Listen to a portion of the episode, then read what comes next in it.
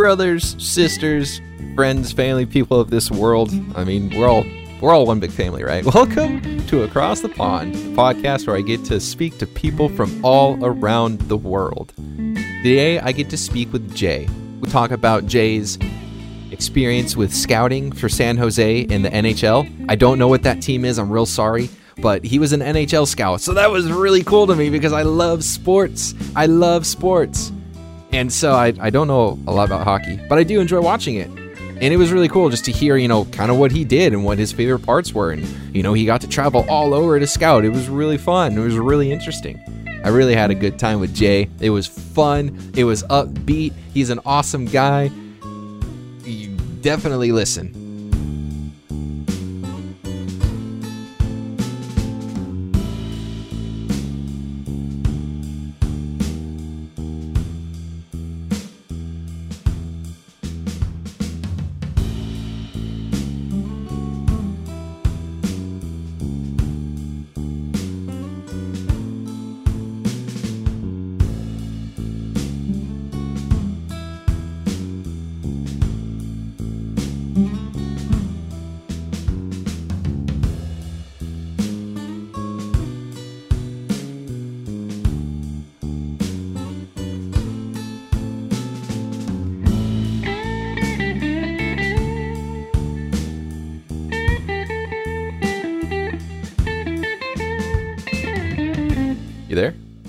Hey, Dan, what's happening? Hey, what's up, man? How you doing? I'm doing well. How you doing? I'm doing well, thanks. Uh, what do you want me to call you? By the way, do you want me to call you by J Ro or because Go- you you use know so what? many different names? I just don't want to give your actual Just name if you're not okay Go. with it. I don't care. I uh, go with J Ro. All right, Yeah. J Ro, awesome, sweet, sweet. Well, uh, yeah. How, how's your uh? Wait, what's today? Monday. How was your weekend? It was good. It's been a busy weekend. Had a lot of uh, worked on a lot of podcasts myself for for the one that I I do. Um, Nice. Took it on the road and just kind of enjoyed the beautiful rainy New England weather. How was yours? Ooh, New England, nice. You guys are gonna get some snow. It was good. I did nothing for the most part. It was really nice. I'm a big, I'm a big homebody. I like to uh, just kind of sit around and do nothing on the weekends, whether that be watching TV or playing video games or hanging out with the wife and you know just kind of driving around or doing whatever. But uh, didn't really do much, so it's it was nice. Yeah, That's always a good weekend. yeah, always a great what weekend. says. Yeah, yeah. Are you um how's the how's the weather been recently up in New England for you guys? Because I know that it's been at least bitter cold in the in the central part of the states. Yeah, I mean, honestly, it's fine. Um, I, I guess we just get so accustomed to it uh, being 45 one day to, to 15 the next day and everything in between. So who cares? I mean, we, I mean, I, I know it sounds bad. We're just, we're, we're bitter out here, right? Like well, there's always something to complain about. We're never happy. Um, it could be a beautifully uh, sunny day and 70 degrees, and that's the one day we're happy.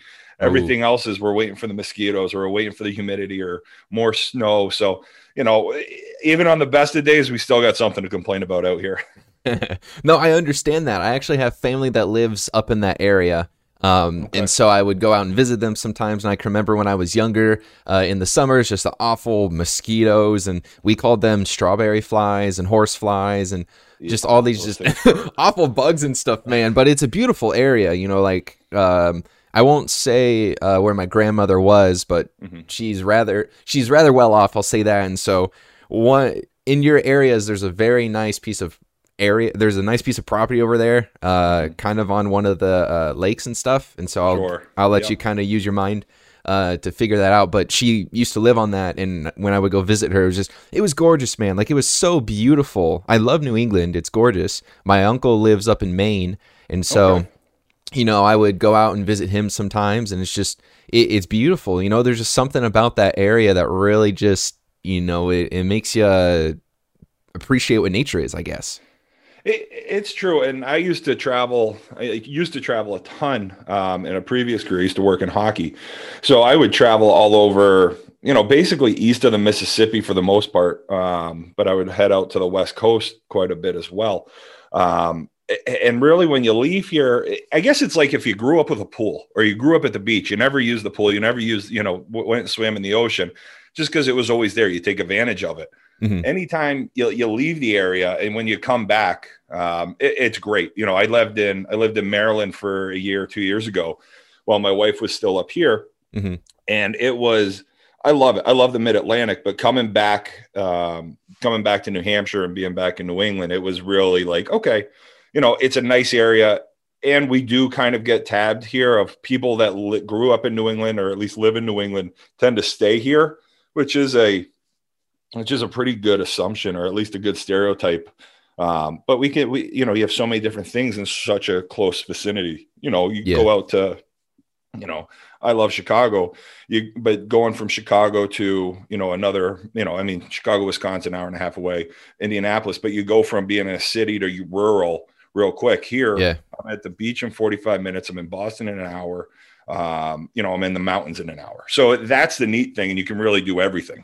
Yeah, no, I, I I love that too. I used to go to school out in Oregon, uh, about 45 minutes south of Portland, yep. and it was one of the. I mean, like the area itself, the way, like the place that the city was, it sucked. You know, like me personally, I didn't like it, but it was beautiful because I was about an hour to the beach, about 45 minutes to the mountains where I could go hiking, about 45 minutes uh, north I could go into Portland, and it's like you have all that just beautiful area that you can go to. So I understand what you're saying. You know, like you kind of have if you will, like the best of all worlds because you know you're in such a great centralized location. You got the beach, you got the mountains. I would assume if you go just a little bit farther north, if you really wanted to, you could go into Canada. You know, you yeah. could go wherever you want in New England because everything's so close and it's just so nice to be able to, you know, you don't have to drive an hour just to see civilization. Right. I mean, it, it that's it. We drive uh, you know, you drive two and a half, three hours, and you're anywhere you need to be. Yep. Um, you know, my my brother-in-law is from South, you know, Southern Georgia, and they live down south still. And it's you drive two two to three hours, and it's just to kind of get into the next uh, neck of the woods, next you know metropolitan area. Yep. Um, so and it's it's nice to kind of you know be in this type of an area where you can get around quick. But yeah. No, what's uh, in Oregon? They've got that great. Isn't there like a great seafood festival that just happened on the coast? Um, see, it's a big seafood and wine festival out in Oregon, and I can't remember the name of it. So I'm not familiar with that, but I okay. do know that if you go, if you type in on Google Cannon Beach, uh, which mm-hmm. is one of the more famous West Coast beaches, it's one's, it's one of the areas that um, when you think of rocks in the ocean, Cannon Beach is usually like the first place people will refer to. Um, I know that they have a lot of art festivals there, and I want to say they have a lot of beer festivals. Um, okay. They could definitely have uh, what you're describing, but I'm not familiar with it. Yeah, no, I actually that was from somebody out here. She was saying every it's it's right around this time of the year, and I'm a big I love wine from the Pacific Northwest, and mm-hmm. I'm a mm-hmm. big seafood guy, so it's kind of just went hand in hand. I said, "Oh, about time that I've never been to Oregon, so mm. I said it's about time to get out there and check that one out." Yeah, no, it's beautiful. I would definitely suggest once uh, you know you're able to travel and stuff, definitely go out there and Portland is beautiful. It like it is a crazy city, uh, but the city itself is beautiful, and driving around the area is beautiful, and it's like I said, you know, maybe 45 minutes away from the coast, and then you can go to uh, Astoria, which is on the coast, and it's gorgeous. Um, and then go to Cannon Beach, which is beautiful, and the you know at least the northern half of the Oregon coastline is gorgeous. And if you want to, you can drive up into Washington and do like the coast coastal highway i think is what it's called and that's all beautiful. That like that the the pacific northwest uh, mainly like portland um, and kind of that general area is just beautiful. I mean seattle's beautiful as well which is where i live but okay. uh, you know like the pacific northwest it, it really is a beautiful area. Um, the only thing that kind of sucks about it is that it's got like sections of beauty if you will. It's like the coast or the yeah. cities.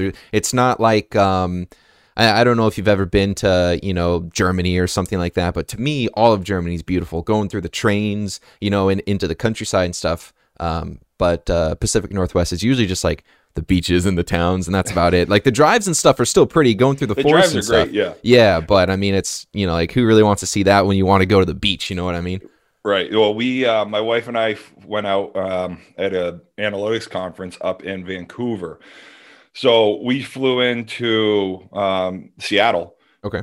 Grabbed the car, stayed in Seattle, uh, drove to Vancouver, came back, drove and stayed in Vancouver for a night and stayed in Seattle for a night. It was a quick trip, but you know, and, and this kind of goes back. We have, you know, we have mountains out here, you know, but compared to what you guys are used to, our mountains are your molehills. Like we're 45, you know, I think 5,200 feet is the largest one. Yeah. Where we get off the paint uh, off the plane, and you're looking at, you know, those the mountains out there. They're just stupid. I mm-hmm. mean, they're they're they're so massive, and it, it's an awesome feature. It's an awesome sight to see. It really puts you in awe because you're just looking at these huge peaks from everywhere. Mm-hmm. Yeah, I, I used to live in Montana, and when I would come visit my family out in Seattle, I would, of course, fly over the Rockies and stuff. And mm-hmm. being able to fly over those and look down from the plane and just see these massive peaks and stuff is amazing. Like the the mountains out here, I mean, to be fair, the mountains out there are still beautiful, you know. But compare, uh, uh, like a size comparison, the ones out on the west are just phenomenal. There's something about them that just screams like awe, you know, like it's just so cool and the Rockies are, and you're right, and like you, the Rockies versus you know your mountains, I guess uh, the, the difference is right. You have the major range. Like I don't know how you're a settler, and, and you know you see you, you see these huge mountains, and you're like, I'm just going to keep going through there. I'm, uh, you know, anytime I get out you know, to Denver, um, my wife and I say the same thing. It's like, yeah, I can see why Denver set up shop here because you just get tired and you're done. Mm-hmm, yeah. Um, but it, you know, so when you're you're next to the Rockies, all you see is the Rockies, and you look to the right and you see nothing but uh, flat, especially when you're on the eastern side. Yeah.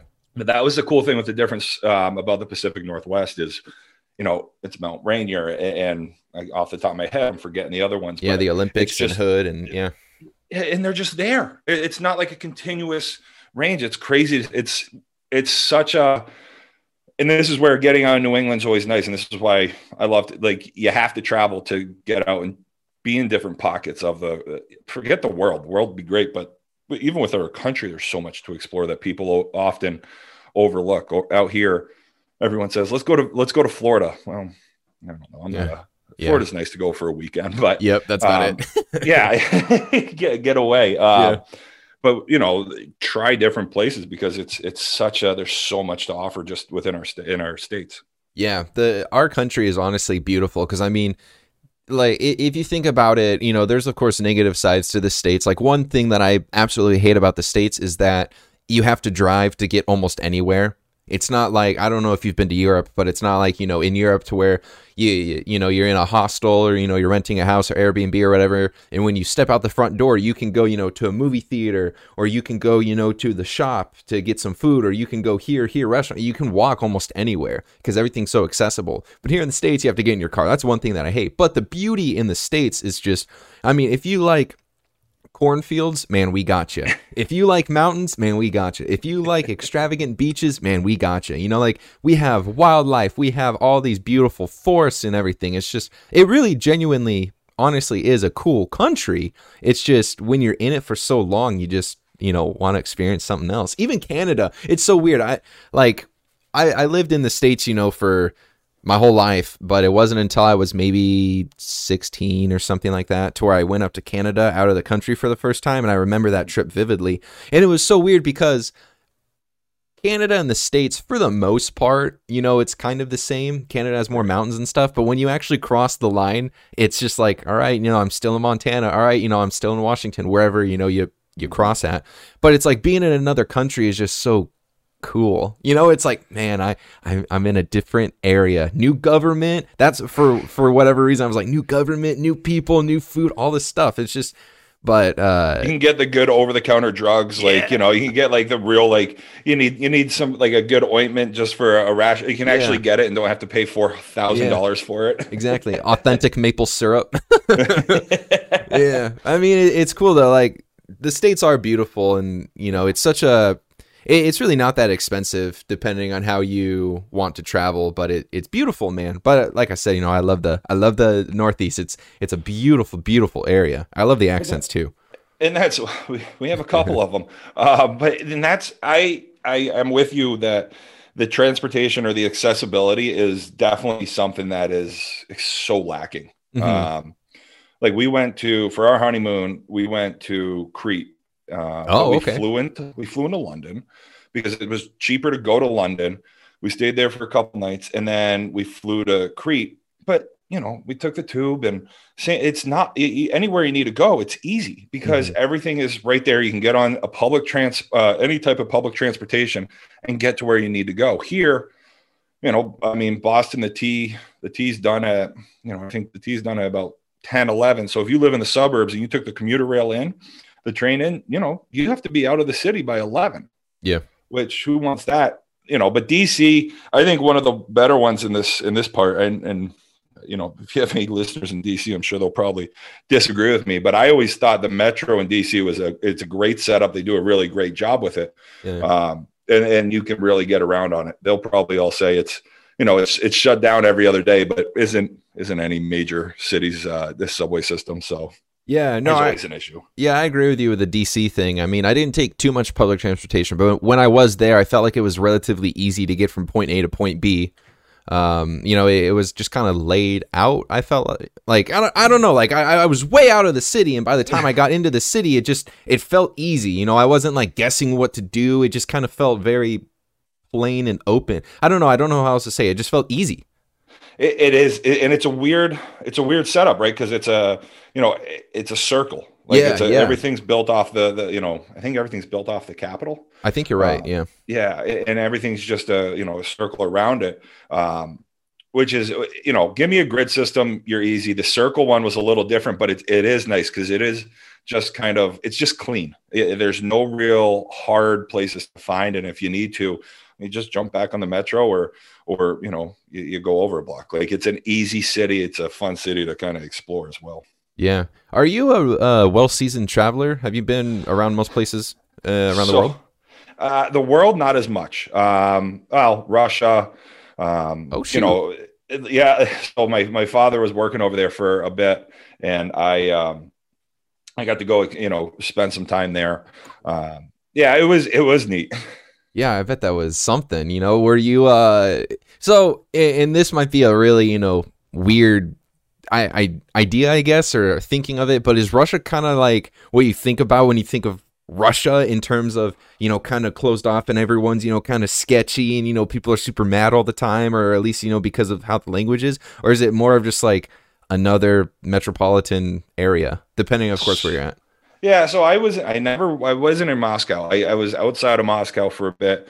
Um, I flew in and out, but I always found, and, and, especially with the Russians that I've always encountered, they're cold up front, or at least very closed off up front. But once they open up, you're golden. Oh, okay. Um, the people that I did meet there were great. Um, you know, I was in a city, and I can't. I think that it was a thousand. Was it, no, it, it was some like asinine um, celebration for for their birth for their birth date. Um, I can't remember off the top of my head what the year was, but and I'm sitting here, I'm saying America wasn't even a thought like England wasn't even really a thing at this time. Like it's just kind of it's wild to look at that much of a uh, you know with history mm-hmm. and how long and how how how big and how long you know Russia or you know whatever form it was in at the times has been around. Yeah. Um, but it was it, it's an it's interesting to get out, especially somewhere like there. It's tough to get around because um, English there was lacking, um, and you know the their alphabet and their language is extremely extremely difficult. Yeah, uh, you know, I, I would imagine it'd be like somebody trying to go to I actually I, would say it's probably easier than you know Mandarin or Japanese, but that's just because I've never spent any time and you know I just see the, the, the their language and how it's written. Yeah, I think with um, the Russian alphabet, uh, you can at least pick it up, but it's it's still it's a tough one because you you could spell a word and there's going to be a, a, shovel and a backwards D and it's a different language. a shovel.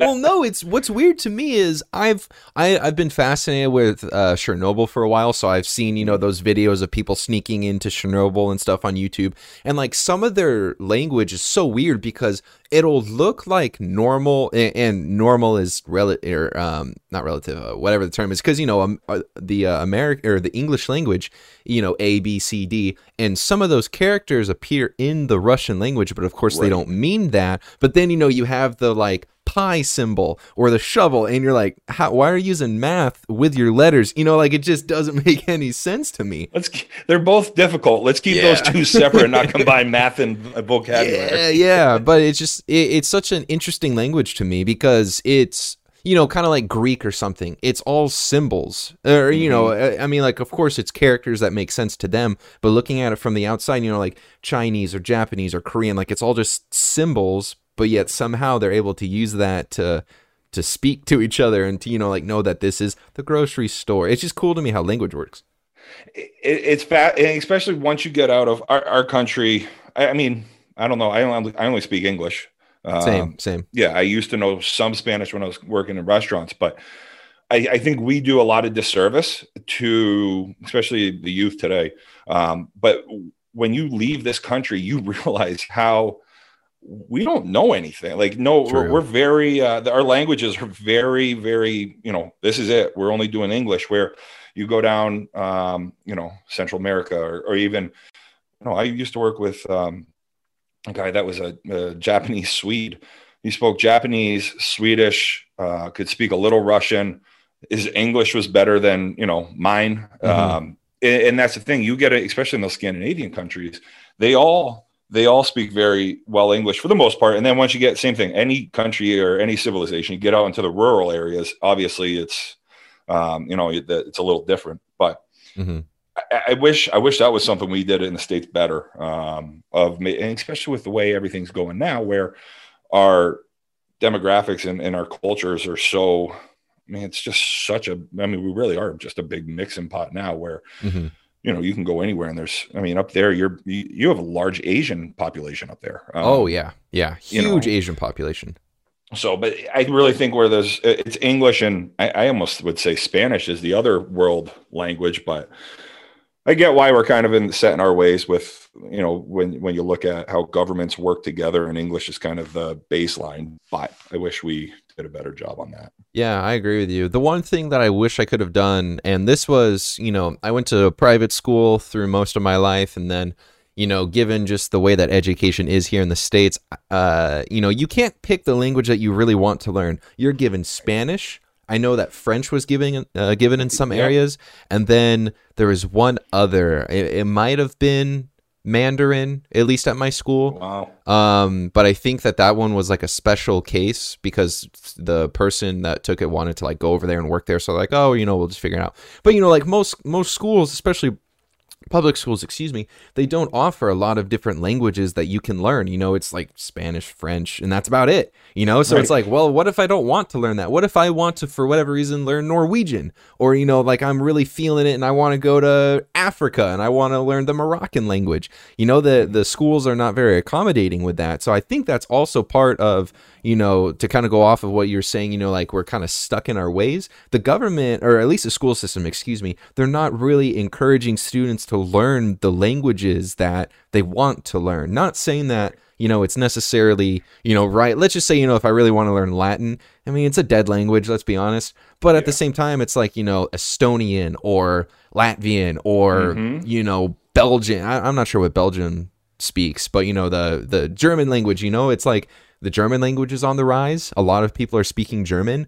You know, mm-hmm. like you said, Spanish is very, very popular. The French language is very popular. You know, you can take more than just Spanish and French, and actually, Russian is probably super useful, but we don't see the school systems doing that. And that's what sucks because, like I said, what if I wanted to take something that my school didn't offer? I couldn't. So it's like, well, what do I do? Then I actually have to go there and learn it, or I try and do it uh, you know, on the the Duolingo app or whatever it is on my phone and try and learn it. That's not going to work very well. But it's just, I, I wish we had more opportunities to do that. We just sadly don't.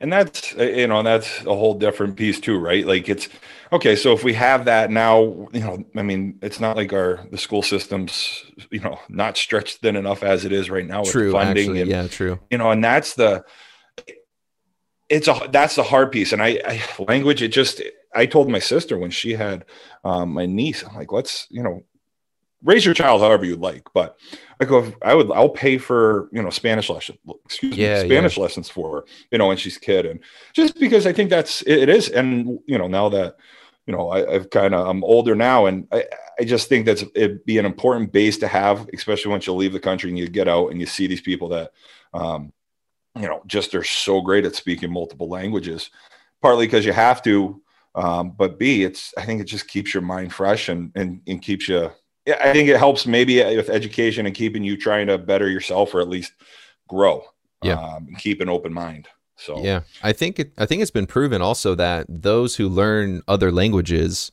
are apt to continue to learn more languages. It, like as weird as that sounds, like when when you have a second language that you can speak somewhat fluently, like your brain is already you know like to the umpth degree you know better than someone else's because you're able to retain that much more information. Not to mention you know like I, I, I don't know. I'd have to look at the uh, at the article or whatever it is or the scientific uh, uh, uh, reasoning behind it. But it, you know, it's pretty much just saying that like you're able to just pretty much take in more information. Not to mention because you can also speak the different language, so then you can communicate with them better. But it's just there's there's something behind it, and it's like I, I, like learning. So I mean, hey, I would if I could, I would love to learn another language, you know, and take in more information. But I mean, I, I think it's cool that you even told, uh, you know, your your sister, hey, you know, like I'll uh, uh, pay for, you know, my niece's Spanish lessons or you know whatever language it is because it that is really neat. Not only are you setting her up for success, uh, at least in my eyes, you know, you're encouraging her to continue to just you know learn. Well, that's and that's the big piece is is you know it, it wasn't. It was just try different things, right? And that's kind of how I was brought up. I was always afforded that opportunity of, hey, you want to do this? Okay, great, but you have to do this, you know, for whatever it was. It was one season or one one session. Um, you know, you have to see it through um, to completion, and it, it really got me into a lot of different ways in different sports. You know, ended up in theater. Now it, it's kind of still carried on to now, like with being on here with you, just trying my hands in different things and trying to, um, uh, you know, just have random conversations or, or, find a new hobby or just learn a new skill. Um, at least that way, at the end of the day, you're not just sitting down and I'm not jumping on Call of Duty and just, you know, zoning out for, you know, as long as I can, which as much as I would love to, I also think it's, it's nice to have the balance between work, you yeah, know, yeah. hobbies, um, you know, and, and trying to learn and learn new skills and just relaxing. Yeah, no, I agree with you. You know, the the way that our culture is right now, you know, is incredibly lazy. You know, I'm a testament to that. You know, like when I come home from work, I play video games, you know, for a few hours and then, you know, I hang out with my wife, eat dinner and then watch TV until we go to bed. That's just kind of like the thing that we're in right now.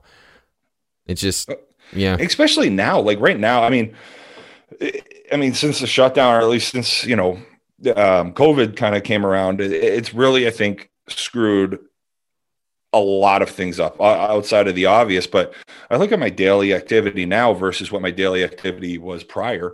Um, you know, and now I work from home. So for me, trying to find that social aspect where uh, the social aspect, the social scene isn't necessarily what it used to be.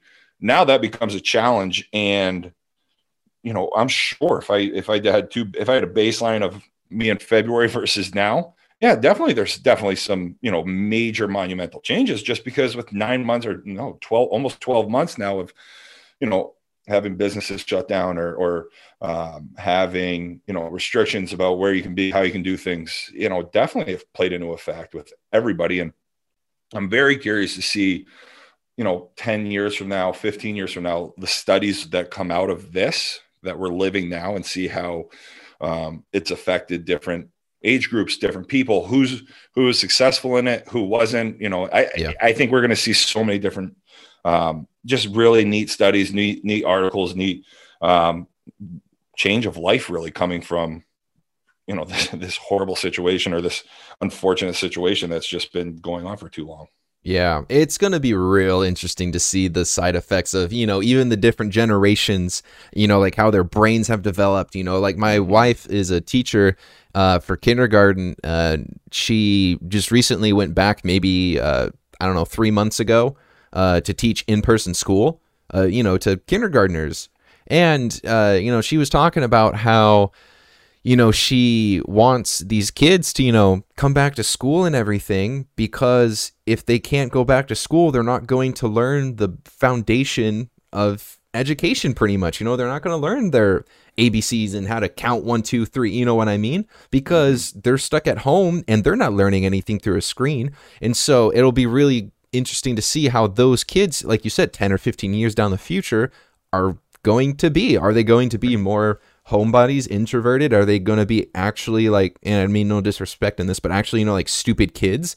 Uh, right. You know, like mentally? Are they not going to be able to, you know, do basic things because their brains didn't develop properly when they were young because they weren't being taught, you know? Mm-hmm. Like what's going to happen with the people that are, you know, my age, 25 and so, you know, like are we going to be more more lazy because we're going to find you know ways to work at home rather than going into the office you know? What about people your age? You know you said you're a little bit older. So you know is it going to prove that you know those I, I don't know. It's just going to be real interesting to see the the side effects that this year this year and a half yeah. is going to have on generations and future generations because not only are the kids uh, you know that are growing up now 10 or 15 years on the future if there's you know not as smart as others because you know they're more lazy how are how's that going to affect their kids and then their kids? Like what's the long-term effects from this little tiny year and a half? You know what i mean?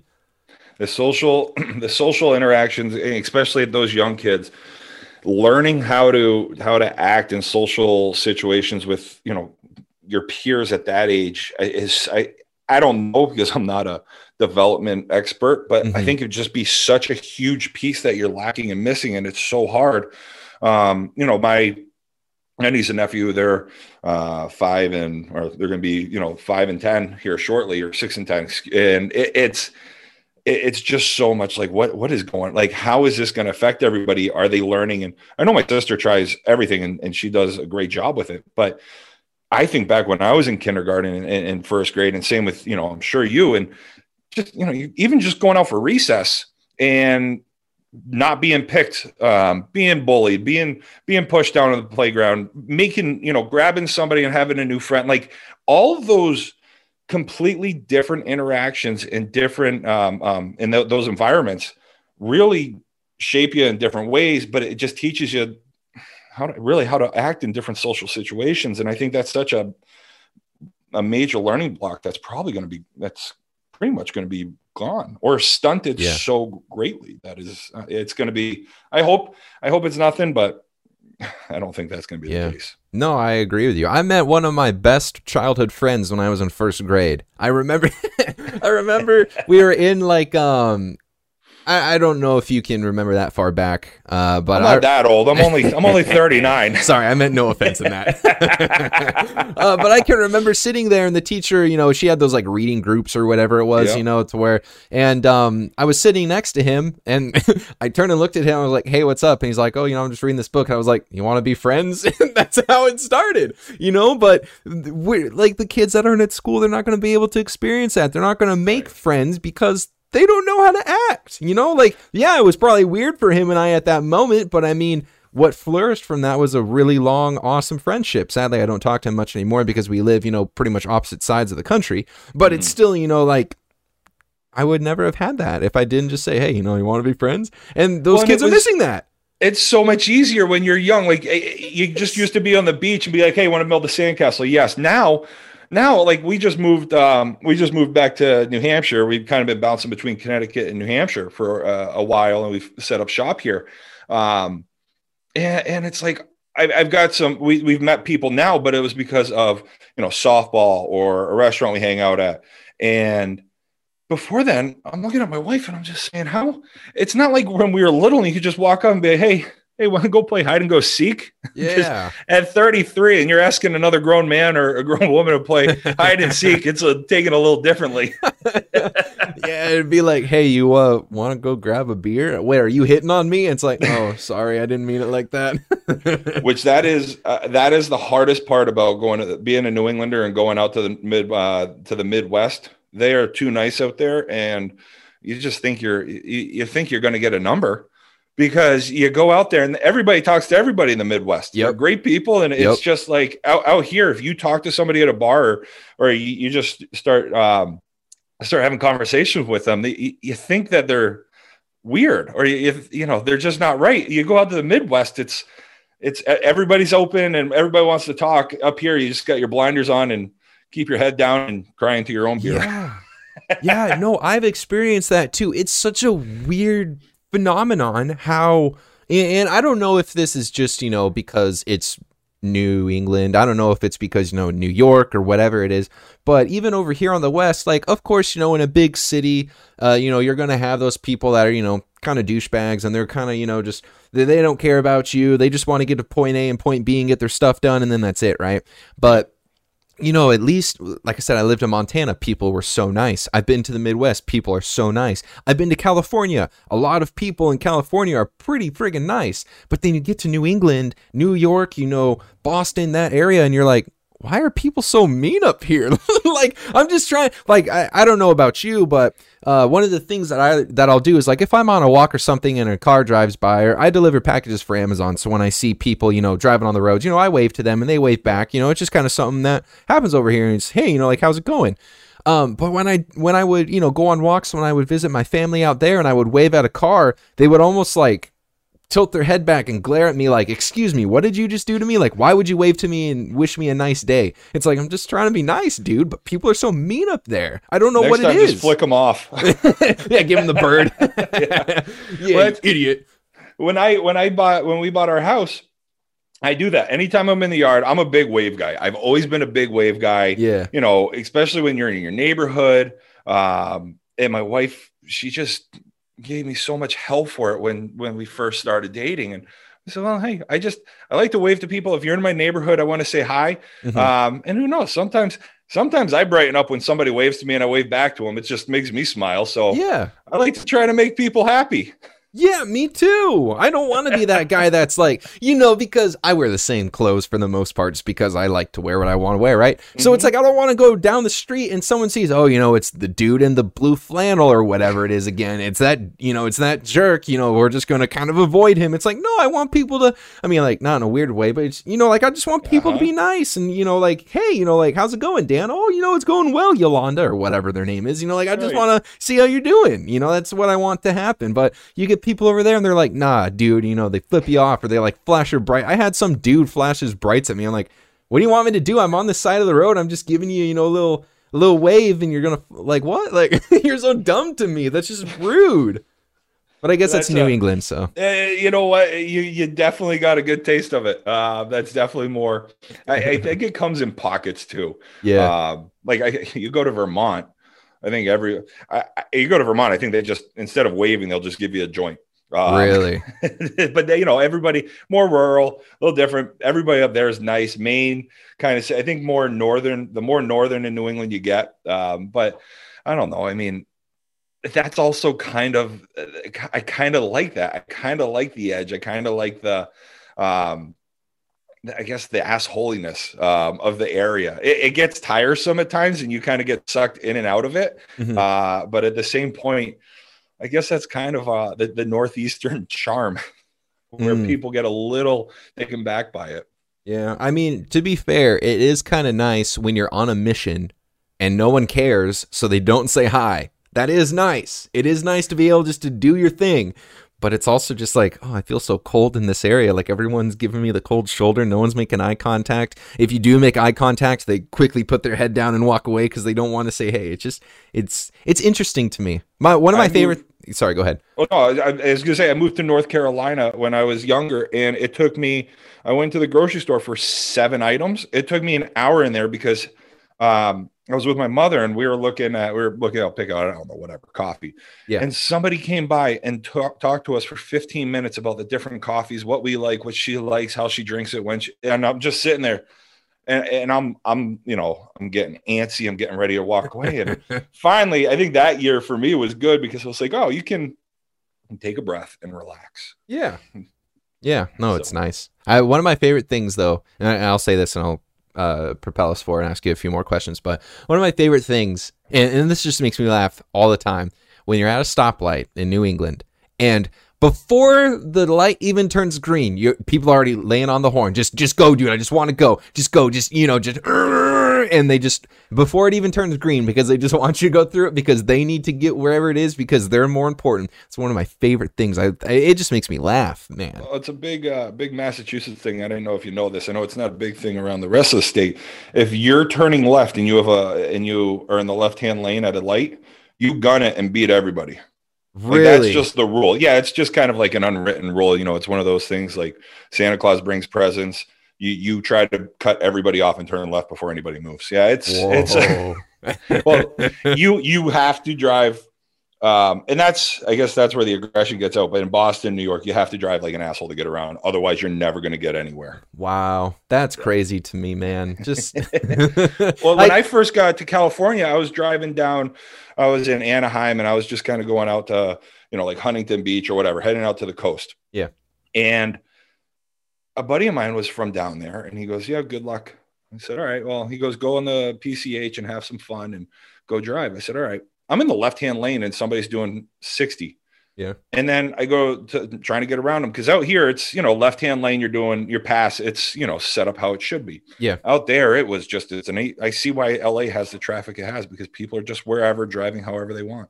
Yeah, they don't they really don't care what's going on. You know, like I can remember there are times to where like you said there's people in every single lane and they're all going the same speed limit or the left lane's going slower than the right lane. But then, you know, you have that one guy who's in, you know, the Challenger, you know, McLaren if they're yeah. feeling it and they just gun it and next thing you know they're gone because they're going like 300 er, not really, you know, maybe like 120 or whatever down the highway, but it's like man. The nos boost. Yeah. It's it's such an interesting area that we live in you know like the west coast and the east coast and the the central states and just how different everyone is. It's just it's it's neat but it's weird but it's also cool and it's like okay man i'm, I'm gonna stick where i where i feel best and safe uh well, seattle.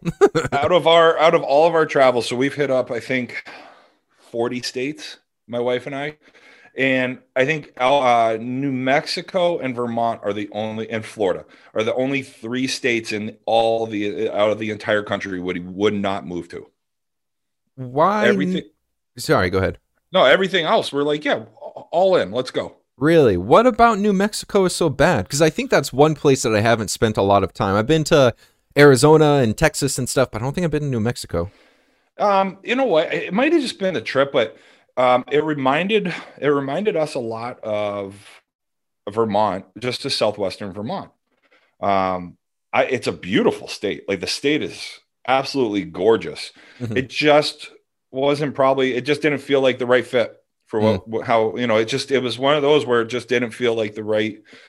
It just didn't have the gut feeling with it. Although we mm. do get we do get two of our favorite wineries are actually in New Mexico, which is huh. surprisingly enough.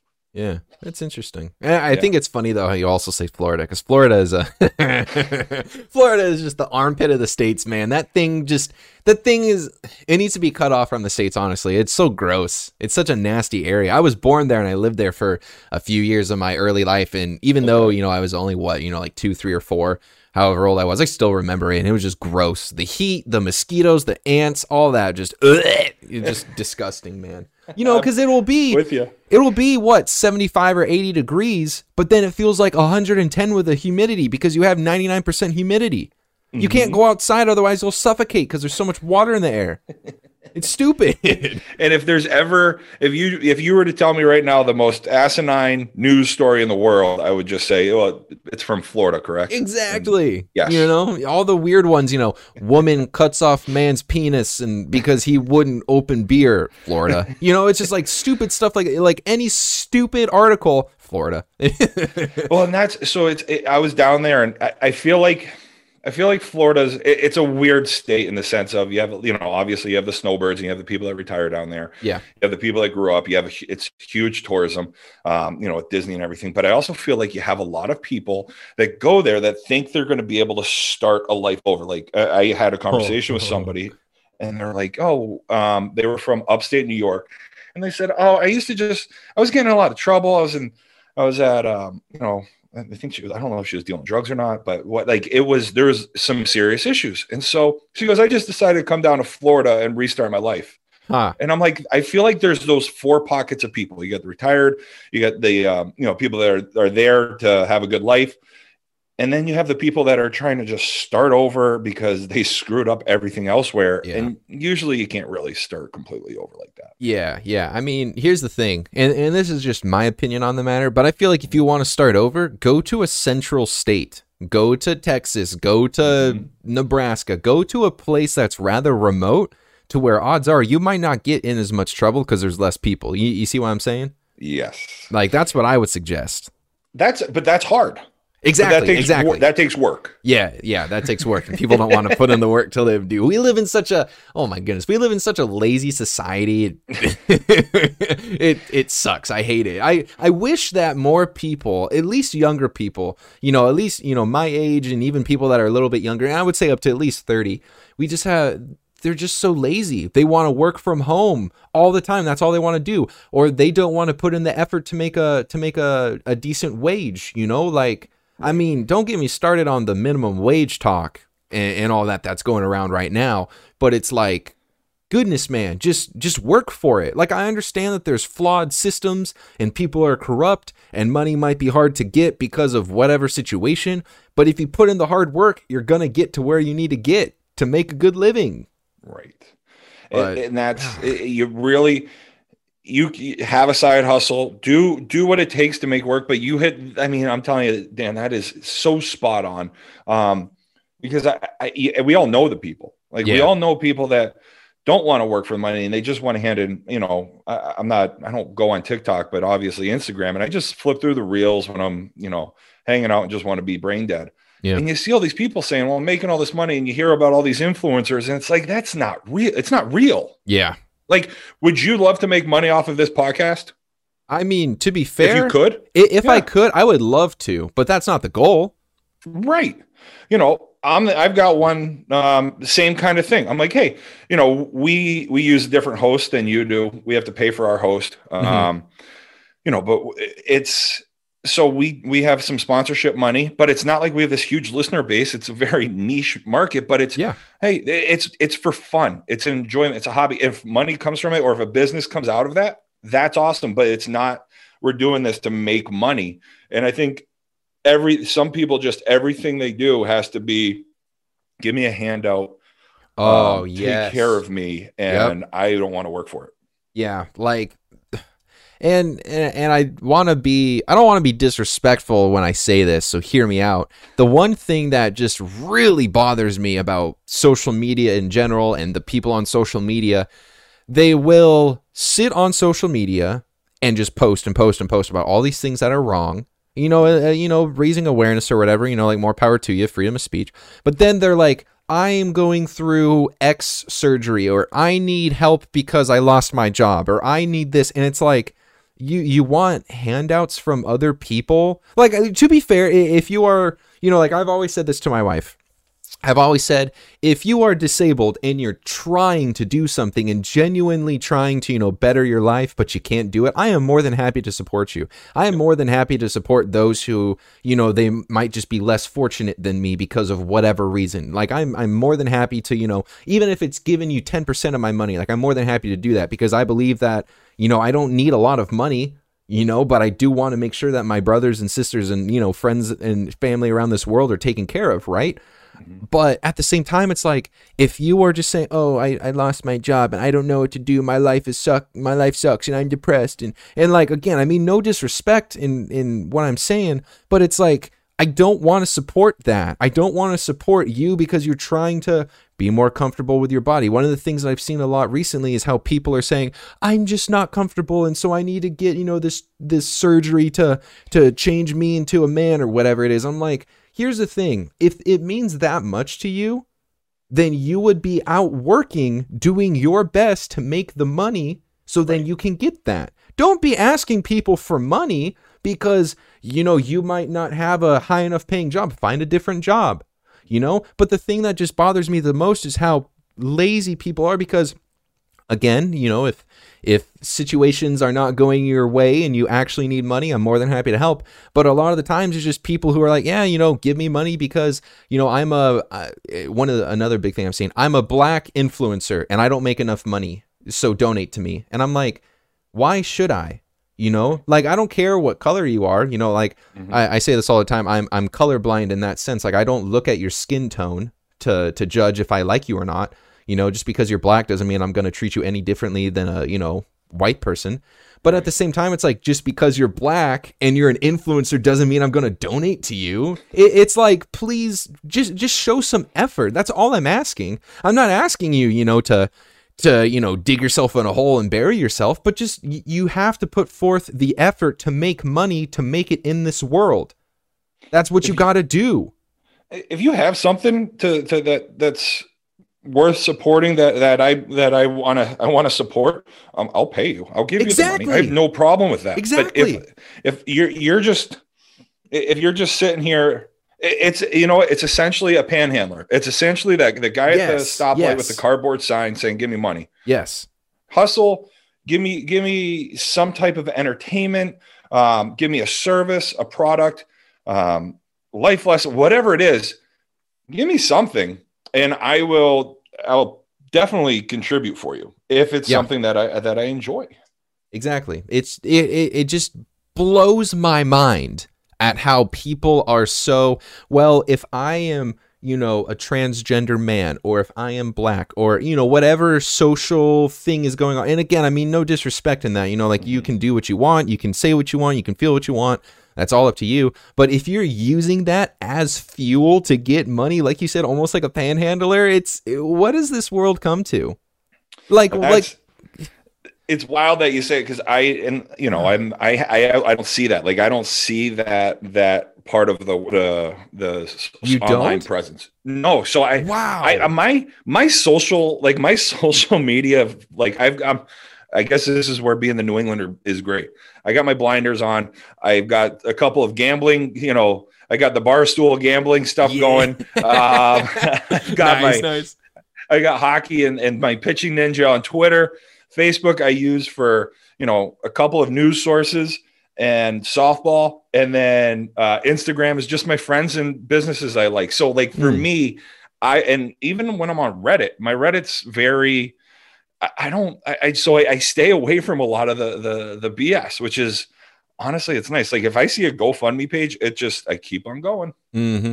You know the kick, like all that type of stuff. I really so I guess I guess this is where some ignorance is blessed with me because yeah, I've been av- available to, to uh, I've had the opportunity to really just ignore all of it, and it's not in my wheelhouse, which is perfect. probably not in their demographic either. Yeah. You know, a forty-year-old man. So it's um, I, I I'm hearing this. I'm like, thank thank God I don't see it. yeah, lucky you. And and here's the thing that really sucks because if I'm being honest, I don't follow the people like that they just somehow show up in my feed because you know someone that I follow liked it or retweeted it or you know like I've seen a lot recently on Reddit. Uh, you know, I follow. I think I'm a bun- I'm into you know like the meme subreddits just because okay. some of the things actually give me like a good chuckle. You know, like I'll see it and I'll you know do the the you know like breathe out through the nose thing. I don't know if you've seen that meme, but you know that's me.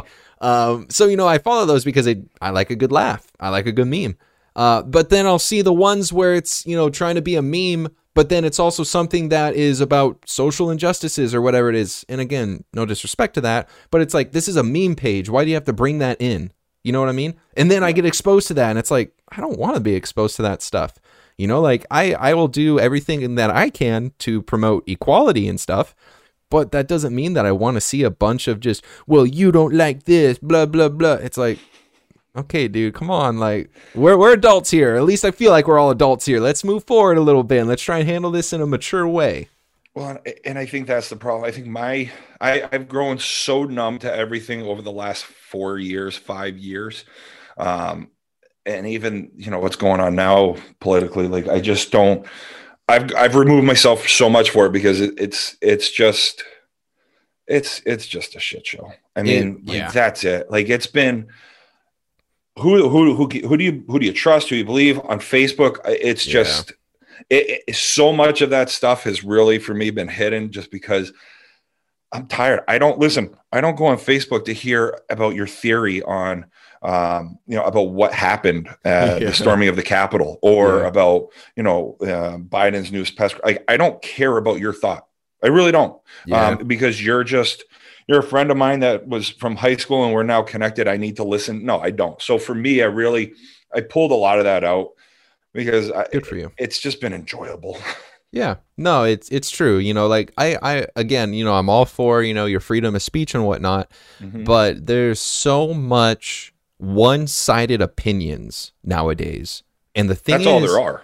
Well, that's true. That that came out kind of redundant, but it, it's no. But it, I mean, I'm with you. Like if you and I were, eh, you know, if you were far right, I'm far left.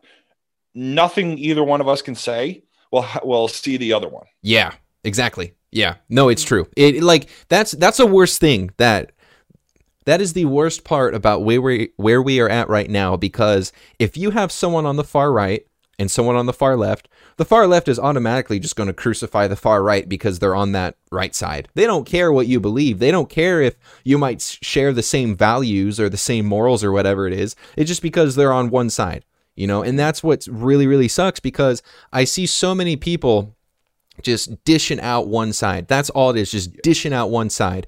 And it's not that I disagree with you or it's not that I really agree with you on some things, but you know, there are some things that you bring valid points to. But it's it, it's it's just like this. There's there's always two sides to the story, you know? It, it's you can't just look at the book, not read it and automatically assume you know what's going on. You have to read the book to know what's going on.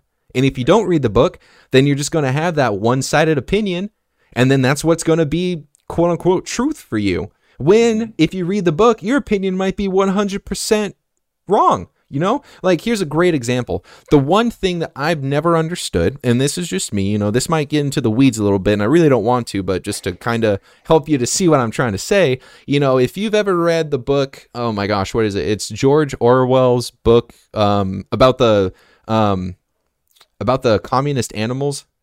Oh, um, oh God, 19 exactly something. Yeah, 1980, not 1984. Uh, 19 I know something. which book you're. Yeah, I know what book you're talking about. Yeah, so if you read that book, it, it pretty much shows that communism doesn't work, right? But there's so many people nowadays that are trying to push for that. You know, whether that be a form of socialism, whether whatever that is, and and again, you know, like for like I, I do think that some parts of socialism could be really cool, but it's been proven time and time again. If you look at Russia, communism doesn't work.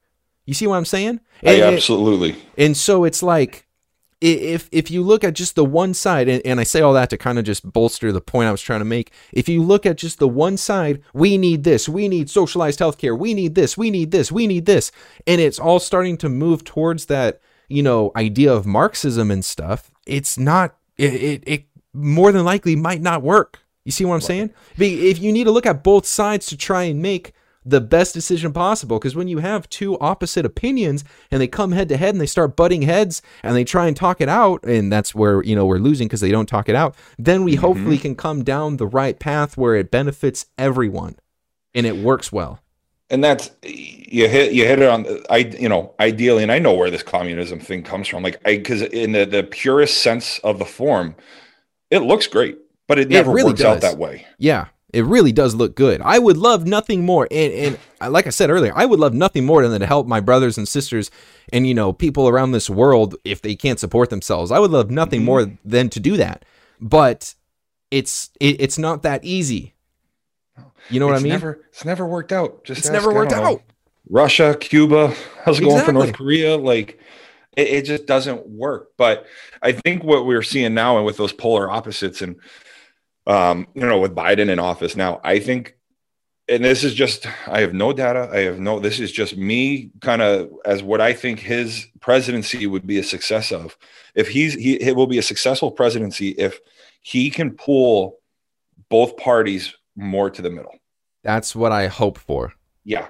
If he can get every because right now the Democrats have everything, Yep. you know, and if he does not do that, we're now going to go do the complete opposite and it'll be Republican everything. Yep. Which we are just going to go through this whole horrible cycle for a while. So if he can actually work with both sides, pull people to the middle for the next 4 years, that's great.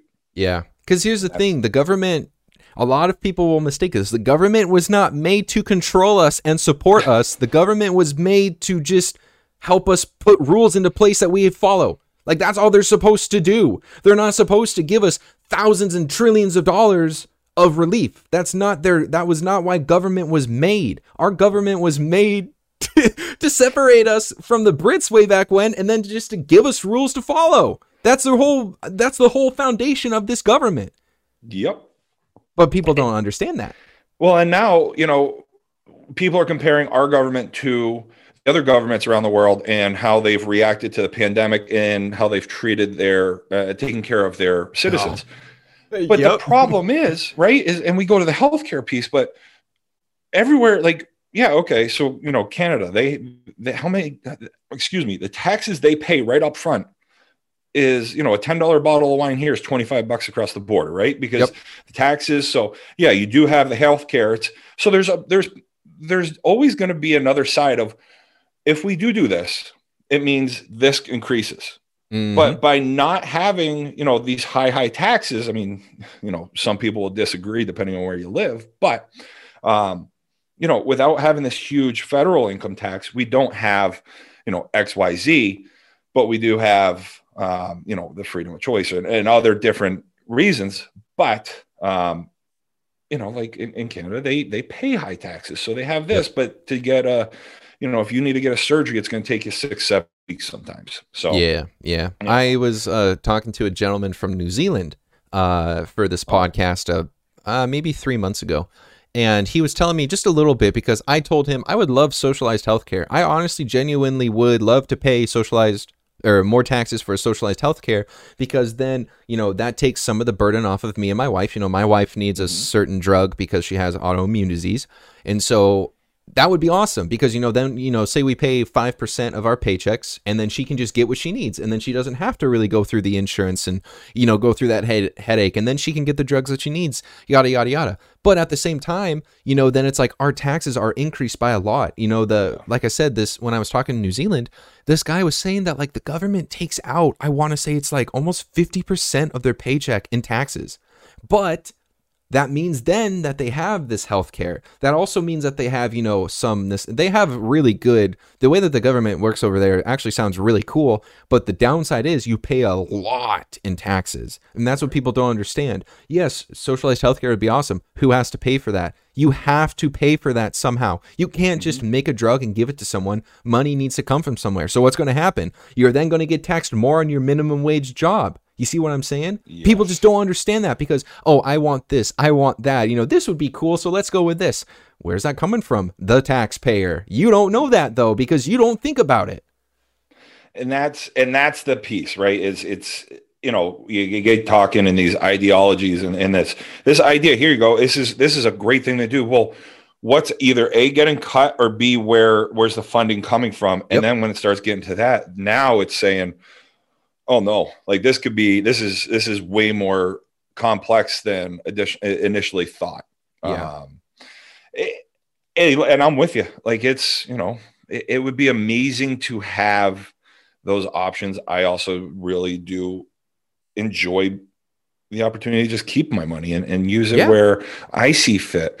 Um like i'm a big i live in new hampshire. I wish i actually wish we don't have uh, so we don't have an income state income tax. We don't have a state sales tax. Wow. Um, which is nice. Yeah. I actually, I would like um, a state sales tax because I am okay with you taxing me on things I, I buy. You mm-hmm. know, maybe take out take out you know necessities. You know, so you know groceries, um, um, you know certain clothing under you know maybe a certain dollar amount. However you want to do it, but yeah, I think Tennessee does it this way. But tax me on anything I buy and that's because Mass um, and Maine, you know, we have a ton of outlets up here, but Mass comes up here and spends a ton of money and then go back down the border. So you, it'd be a nice revenue stream uh, mm-hmm. for the state. But I, that's I give me keep me the money. Don't give me an don't have me pay an income tax for the state, and I tax me when I buy it, and I'm okay with that. Yeah, yeah, and I mean I'm no economist or tax person. I don't understand any of that. But I do feel like that there is, and, and when I was in Oregon, I'll, I'll, say this: when I was in Oregon, we didn't have a a uh, sales tax, so we would get people from Washington and California, and I want to say Idaho and like you know the neighboring states. They would sure. come into Oregon, buy the stuff, and then go back home. You know, uh, Vancouver, Washington, and Portland, Oregon are literally divided by some water, you know, a river, and so people from Vancouver, Washington would come down, literally do all of their shopping, go back up. Washington is missing on all of that tax because of how Oregon does their thing, right? But when you get taxed at the, you know, when you file your taxes with Oregon, you have to pay a giant lump sum for being a resident. You I, I want to say there's no it's not income tax, but there is like oh. an overall tax at the end of or like when you file I, am not too sure how to explain it. You'll have to look into it a little bit. But the way that they do it, you're still getting taxed in the long run It's just not how it would traditionally be if you were in a different state. But Okay. I say that to say it's it's kind of nice because you know you are getting all those people in from all the different states and stuff. If you just added even if it was like 2% income tax, you're making so much money for the state. That then helps the people of the state. That then helps, you know, better roads and stuff because the roads in Oregon are awful. Oh my gosh, they're so bad. You know, like whatever it it, it I don't know. I guess there's no there's no perfect answer to all of that. You know, because there are some states like you said, Vermont and Oregon, Montana, and I think there's one other state that has no income tax. Like that's awesome. You know, it's nice to be able to have, you know, say a hundred dollars in your pocket, and when you go buy a TV and it's a hundred dollars, oh, here's my bill. Boom, there you go. I have a penny in my pocket. Done. It's not like, oh, now I have to go to the ATM and get, you know, 10 more dollars because of tax. You know, Seattle's tax, dude, is like 10.5%. It's stupid. It's nuts. Not to mention all of the stupid income tax rules that we have and all that stuff. So it's like I'm getting shafted because I live here. And it's like, why should I have to pay this much in tax? Like, that's And nuts your real estate's cheap too out there. oh my gosh, man. yeah, let me my wife and I are starting to look at houses and oh my gosh, it's stupid. If if I want to live in some rundown part of the city in a little tiny shack and never be able to sell it again because of the awful area, yeah, I can spend, you know, $200,000 and buy a house. But if I want a nice house in a nice area, dude, it's like on the upwards of 5 or 600,000 dollars. Well, It's stupid. We were out when we were out there. We just, you know, so this is the other piece. Whenever we travel, we look at, um, we look at, we were looking at rentals. So we always would look at apartments and just we would just see what the the going rate is for, uh, and we we we did that, and we said, oh man, like it. it- We were in downtown, and obviously we knew, and we would base it off of Boston, New York. You know, when you get another site but I couldn't believe it. It Yeah. was it was asinine. It was unbelievable, which is good. I mean, to an extent, because I guess somebody's making money. But man, it's it gets tough. It gets tough. Yeah. And then, you know, the whole idea of, well, minimum wage because I can't afford my place and and then that whole thing comes in and it's like the reason our stuff is so expensive out here is because I, I like at the job I work like I said for Amazon or I work for a company that is contracted by Amazon. So I work for this company but I deliver Amazon packages, right? I get mm-hmm. paid $20 an hour, you know? Most delivery drivers get paid $14 an hour. You know, the minimum wage in Seattle itself, the city of Seattle, is $15 an hour, you know, but then you go to the outlying cities and it might be $12 an hour or whatever it is. And it's like, yeah, that sounds nice to some people who make literally $7.50 an hour or whatever the minimum wage is. But you have to then understand that our, like, if you want to get a decent apartment in a not crappy area, you're paying anywhere from 1500 to 2000 plus. Yeah. But then, you know, you have like if I want to buy a gallon of milk, it's like 3 bucks. You know, like everything mm-hmm. is more expensive out here cuz more people are making more money. So then prices then go up. And it's like what what do you want? You want you want to get paid more money so then you can pay the same amount of money? You know what I mean? And that's it, I don't I have not looked into it enough because I'm very curious and I, that's just my initial thought and I think I saw a study or a quick article last week where it was talking about we raise this initially you'll see um, the benefit but down the road and I don't know who get, produced the study or um, you know who wrote it but you know five years from now now you're going to start to see um, job loss because people are going to try to figure out how to do um, things more streamlined or Yep. or cheaper um, you know with the same amount of or with lesser people so their revenue and and their expenses are you know lining up as opposed to the initial hit Yeah. I- it, it does it gets back to it gets to where you're saying like you know you, I, how many stories you've read the stories about the people that start at at a fast food joint and work their way up because it, it instills you know the work ethic the hustle it's hard. I feel bad for for people that have to work four four jobs at minimum wage to support a family. I wish Yeah. we could do something there to better support. However there are people that just take advantage of the system too. Yeah, yeah. And and like I said, you know, I'm all for helping people out, and I do believe that there is a way to maybe try and provide more money to those that are working hard, but mm-hmm. I always come back to the idea. It's like if you're not making enough money, try and find a different job.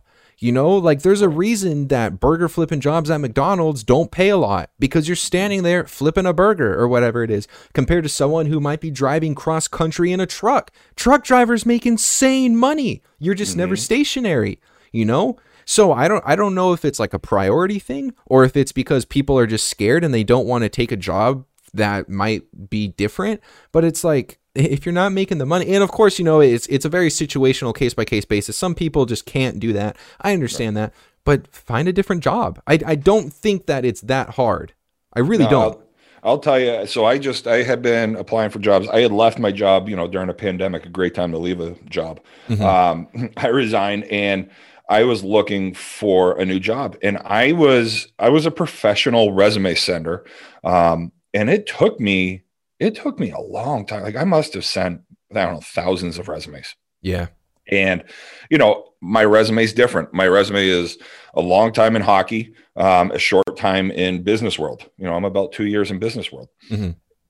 But so when you just look at my resume, I don't take off a lot of those boxes of, you know, a specialized um, skill or, you know, I'm in sales. So, you know, I don't have that huge product knowledge on um, one industry. So for me, it was really hard to get in the door. And I can see, I see that correlation um, with, with, the sense, but it just goes back to, yeah, it's frustrating. Yeah, there, there are those days where it is, it is tough when you're just trying to find the job and nobody's knocking the door. And I can't imagine yeah. if you lost your job, having to apply and trying to support, like that's a tough, tough world to be in. Mm-hmm. Um, because I know just, you know, with myself and my wife, even some days for me it was tough and, and waking up and trying to make that you know every day of sending those resumes and trying to find that next job and get that right hit it it it, beats the hell out of you like it, it's a frustrating yeah. hard process and especially now when people are you know everybody's moving remote. Yep. Um you know and and even i i had looked at you know driver jobs as well and even there i couldn't get called back. Yeah it's it's it was a, wild. Yeah it's a hard hard thing. Are you are you still good with time yeah, I'm I'm real I'm in good shape. Okay, cool. Because I I want to ask real quick about the whole hockey thing. Uh, kind of ch- uh, changing yeah. gears a little bit to, to get away from you know politics. Yeah, we're and... going. We went real deep and real yeah, off, and I, am not an expert in anything. And... Neither am I. yeah, that was deep. Um, but tell me a bit about your your hockey stuff. Yeah, so um, yeah, I mean, I, I worked for San Jose for San Jose Sharks for nine years. Um, oh, what? yeah. so I was a scout. I scouted for them for nine years. Um, and it was, it was great. It was a great, um, it was a great time. Um, and then I got into coaching at the collegiate level, just a small D2 school out here in New Hampshire, and then worked, um, and then juniors at the tier three level. And that's when I was living down in Maryland. Um, you know, and that it was it was it was fun. Um, and that's where a lot of my travel came from with San Jose was I was I covered the Eastern Conference of the NHL and AHL, and that's where um, you know that's where I got to find out that I absolutely love Lake of Columbus, Ohio, and I got to travel a ton, and I, you know it was great. So how did you get that job? Because I've never heard of someone just and I don't know if it was this easy, but I've never heard of someone just getting a scouting job, especially for a giant NHL organization. So I worked for a minor league coach um, in the American Hockey League for years. My father played when you know I was a kid, and I I worked with him when I was when he was when he was in as well. And but I worked for a minor league coach um, for years just for free, and I wanted to try to take a kick at the can and um, brought me on part time, and I uh, worked my way into a full time job with them. So you know, it was a little bit of I, I, already you know I guess it's with anything, right? You need a foot in the door. Yeah. Wow, that's cool. What yeah. what was like one of the if you had to give me, you know, like one or two of the coolest things that you've done or something that you just, you know, like when you took the job, you didn't realize, oh, I'd be doing this. Like, what are some like really cool, I guess, maybe perks or experiences that you experienced with doing that position? It's and it's going to sound weird, but it honestly it was the analytics side of it. Um, I got to build my own models. Um, I, I kind of taught myself. This was kind of when um, the the the analytics was really starting to be introduced mainstream into the NHL in like 2015, and I started just teaching myself. I, I learned um, was it R. I don't do it anymore, but like I was really looking at how to scrape data, how we can use that data, how I can help use that data in my evaluations of the players. Mm. And that was that was amazing. Obviously, play uh, being in the Stanley Cup final in 2016 yeah. was huge highlight. Um, just knowing how hard it is to even get there, and um, but I mean, really, it was. I, I, didn't. I didn't work a day in nine years. I, I mean, that mm. was really. I know it sounds. excuse me. I know it sounds crazy, but it was really one of those jobs where my worst days was were you know driving from between Syracuse, New York to Rochester, New York in the middle of a whiteout blizzard. That was my bad day. Um, wow. Or it was traffic on you know the you know heading out to a New York Islanders game. It was traffic on the Throgs Neck Bridge. Like it was those were my bad days. Like it was great. Bad wow. game on a Sunday afternoon. So it was really overall career and job was amazing. It was a lot of fun. So let's just say this, and this is hypothetical. You know, I'm just I'm just kind of asking for sake of asking. It, let's just say if I really wanted to get a scouting job, that was like my goal. Or for example, I love soccer. Soccer is like mm-hmm. one of my all time passions. It's one of the things that I love doing. I'm the dude who'll wake up at like four o'clock in the morning to watch a game, you know, on my computer when they're playing over in Europe. I'm that guy. Yeah. If I wanted to work for a team or I wanted to be a scout, what would you suggest me trying to do to get my foot in the door, if you will? Sure. And that's, you know, you've actually seen it happen lately. Um, more and more, you know, with the analytics side, with people uh, being a little more, you know, having the platforms to do it online. Um, a lot of the guys on um, that that got hired were just hired from the public domain. Um, you know, they they had a blog, they were doing um, these different analytical, you know, models and, and predictions and and a lot of teams just hired these guys up. I've seen guys. I met a kid uh, at a high school game in Mass. He's now he's now working for a college team. He went to school and he's now, you know, the director of hockey ops. So wow. there's ways in, and it, it's not a it's a hard long route uh, road, and a lot of it can be independent scouting. Um, you know, you just go to you go to the games, you go to the fields, you go to the rinks, um, and, and, you can set up your own type of independent scouting, meet the right people, and and um, it, it's not an easy thing overnight, but it can be done, and you just have to be willing to put in the time and it's a lot of it's a lot of alone you know those, those road trips when you're driving six hours back and mm-hmm. um, you know in the middle of the night it's it's a it's it's a long lonely type of a, a journey at times to make a career out of it mm. It sounds almost fun though, because I mean, if you're a big sports guy, and I would assume you're a big sports guy, being able to do that, and and like you said, you know, you never, you barely had to ever work a day in nine years because you enjoyed it so much. But that idea of just, you know, I get to watch sports and I get to look mm-hmm. at the players, and if I like them, I can scout them and try and get them on my team. You know, it would be like, and this is a you know a, a stretch, but you know, I like I said, soccer. I love soccer. If I really wanted to get Cristiano Ronaldo or Messi on my team, it's like I could go out there and watch the game and then talk to them and see if I could try and scout them. Like that would be so neat. It, it, it is. And on the flip side of it, though, you, you could say, well, I love this guy. And then when you actually zero in and you really start watching, you're like, well, he's not a good fit. Maybe it's not the right fit yeah, for yeah. us. It, it is.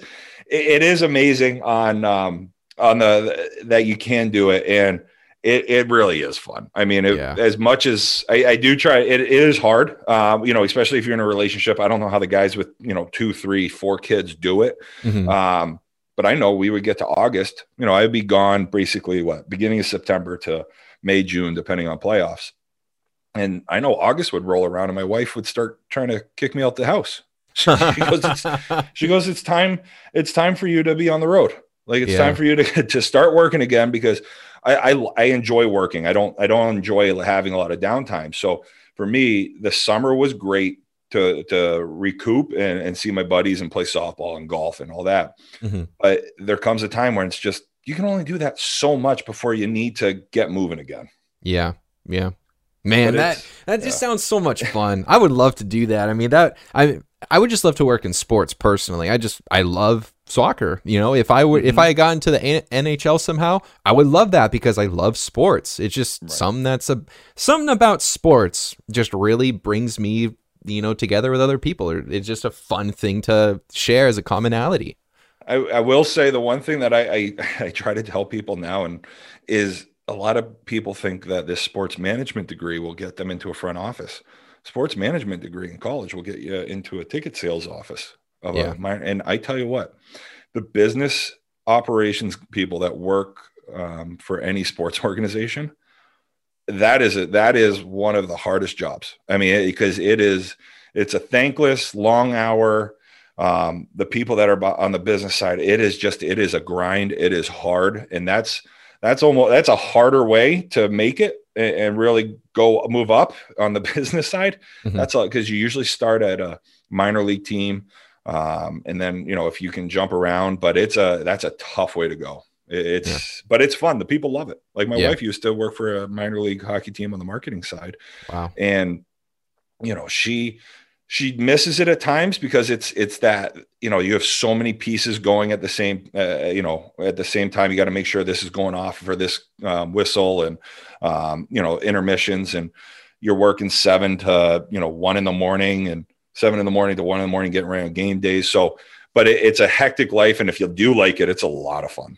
Yeah man that's so cool. That's it's awesome. something I it's something I, I don't I haven't talked about it. I don't talk about it a ton anymore. Mm-hmm. Um, mainly because when I was in it, um, in golf and I, you know, if it came up, people then want to talk to you about players and ask if I've seen their son playing JV hockey in the middle of yeah. nowhere. And I'm like, no. And more yeah. times than not, he's not going to be playing much longer anyway. So, yeah.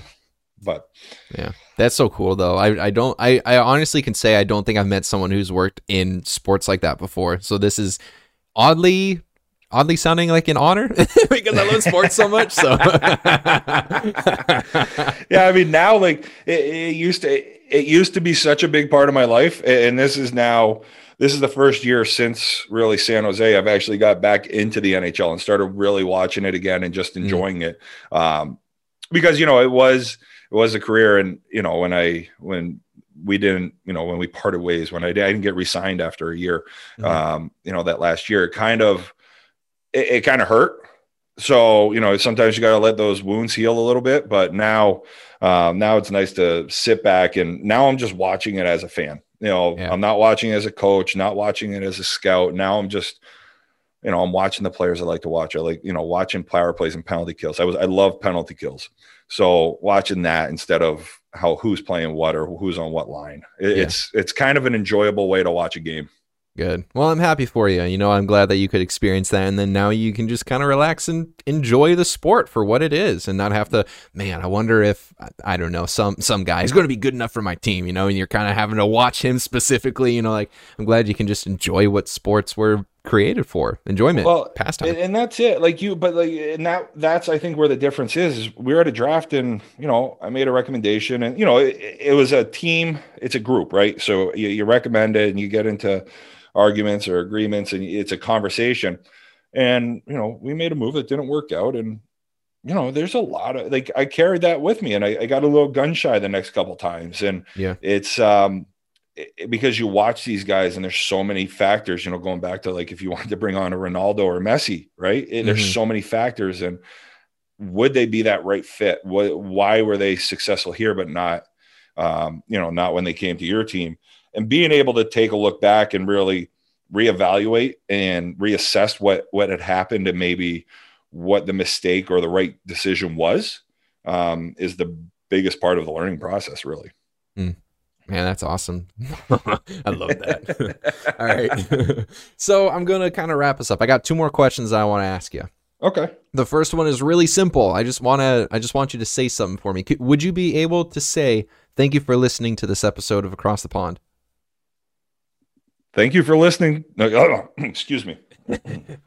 hey, thank you for listening to this episode of Across the Pond. Awesome, thanks. Because what I want to do is I've been having people say that re- uh, recently. I want to kind of chop it up and kind of have like a little thank you at the end. So I thought that that's awesome. Cool. Yeah, yeah. So I had one guy from South Africa who actually said it in his language, so it's oh, totally different. So cool. Yeah, I know. So I'm I'm really excited. I have to actually start doing that because I haven't gotten what I do is I record these and then kind of as the weeks go, I then, you know, edit them and everything. And I haven't actually gotten to the episodes where I started saying that yet. So I can't wait to get there and actually start doing that. So I'm excited. But um I last... think this is such a cool idea you have going. Oh, thank like you. this is like that you're talking to people from all over and it it really is just hey, you, you have a beer, you have a beer with each other and you're just kind of seeing what each other has. And yeah. it's a conversation like this is this is really cool. Um, and I need a, I'm going to be diving into a bunch of your episodes here. Oh, thank you so much. I will say this I have definitely come a long way. And, and I don't mean to sound arrogant when I say this, but I definitely have come a long way from episode one when it comes to interview skills to now.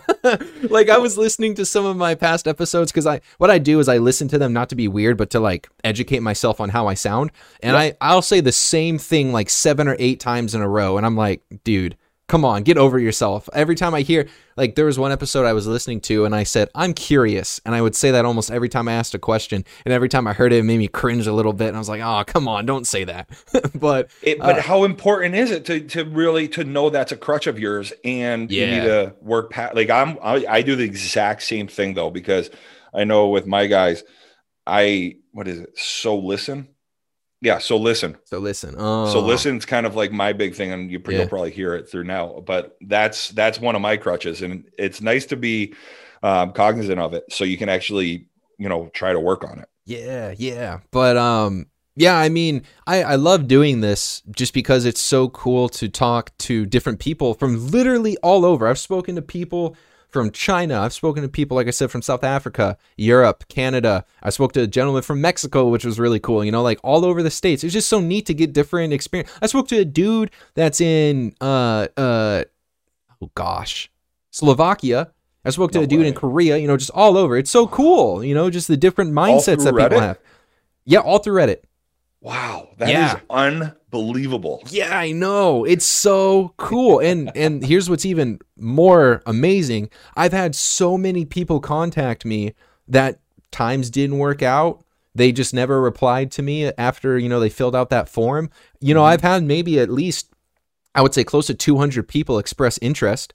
And you know, this is this is probably episode close to 50 now or something like that. So, you know, there's a there's a lot I, w- I would say easily half of those people that expressed interest just quit expressing interest after I emailed them a few times or they just didn't reply to me. So it's like people from all over are getting in contact and they're seeing this and like I'm still speaking to a lot of people just from Reddit all over.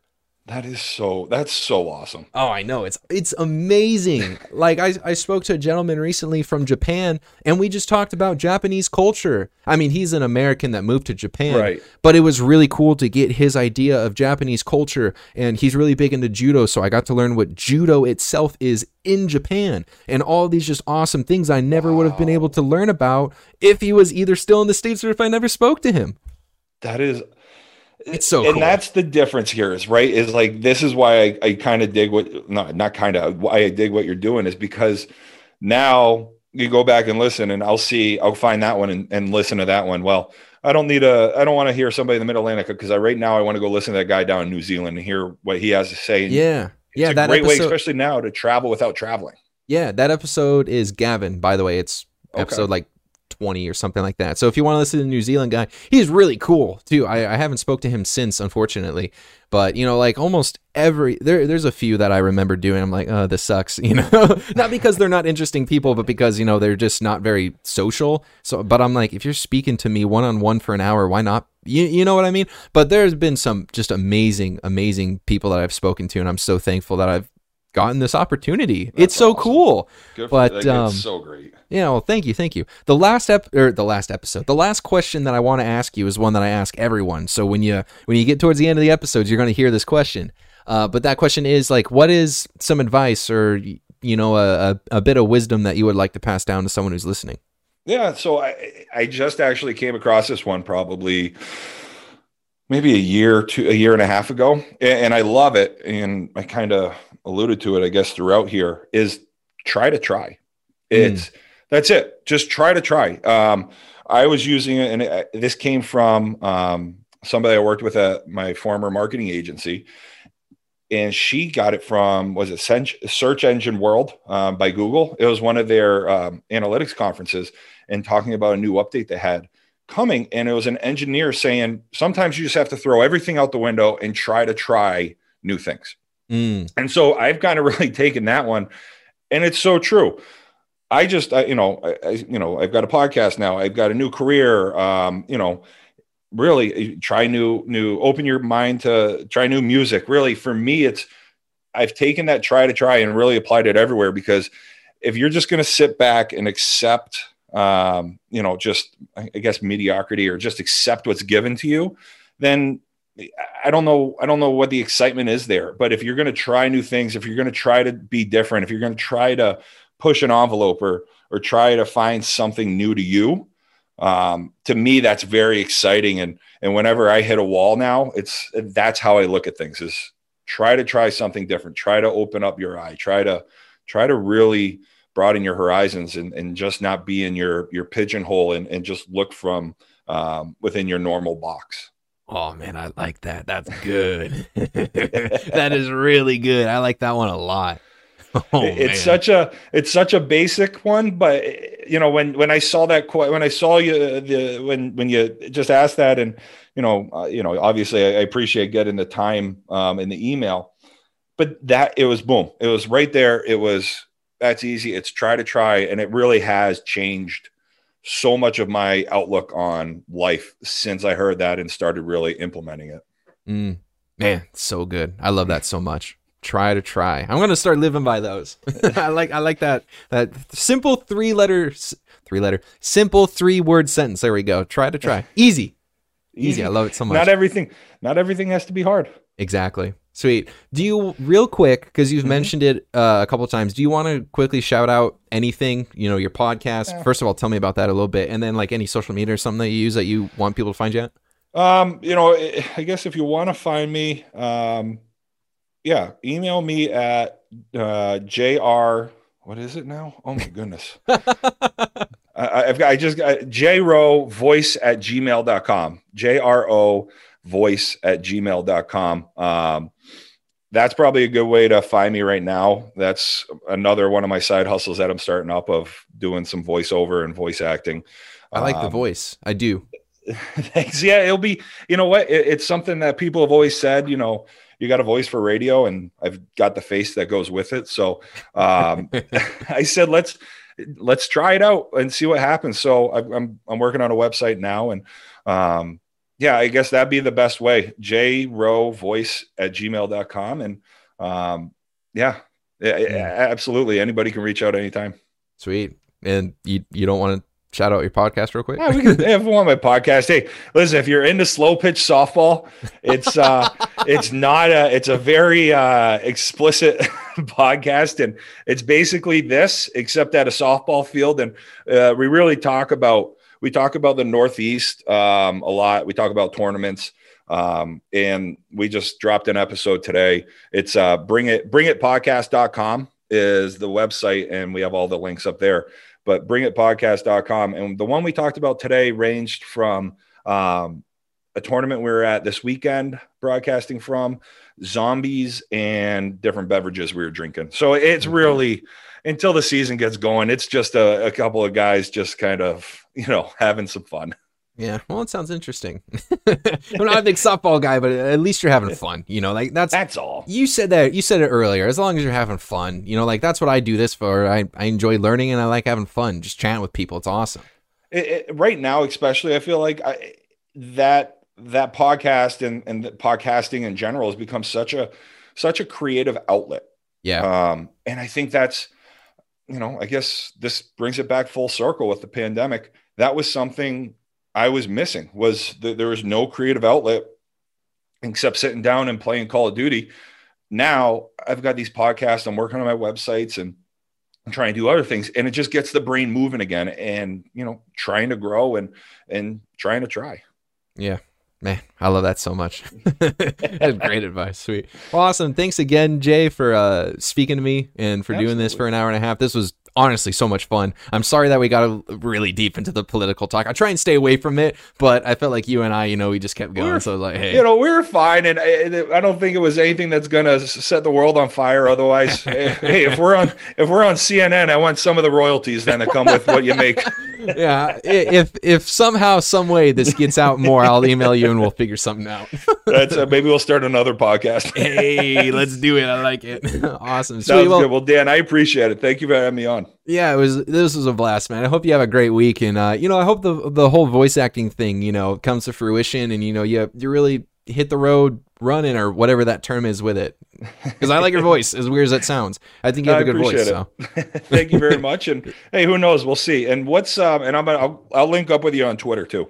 yeah, So for sure. J, JRow81 on Twitter. So you'll see me come through here shortly, probably. All right, sick. Uh, Yeah, my my Twitter handles and I, I use that as like part of the email thing. So you click on the email that. uh Hold on, I don't think I sent you one. What what is your Twitter again? I'll just find you right now. JRow81. J-Row- It's R O W E. J Road twenty one. 81. Oh, 81. Frick, not Yeah. 21. J Row 81. I think I found you. Should be a guy on a Um, boat. Yeah, yeah. Okay, there you are. Sick. Yeah.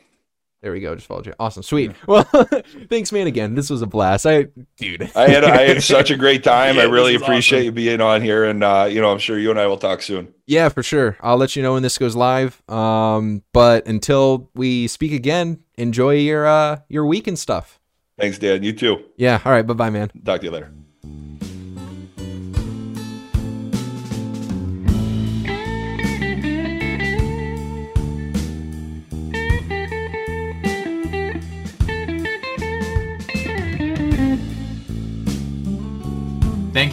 Thank you. Thank you. Thank you.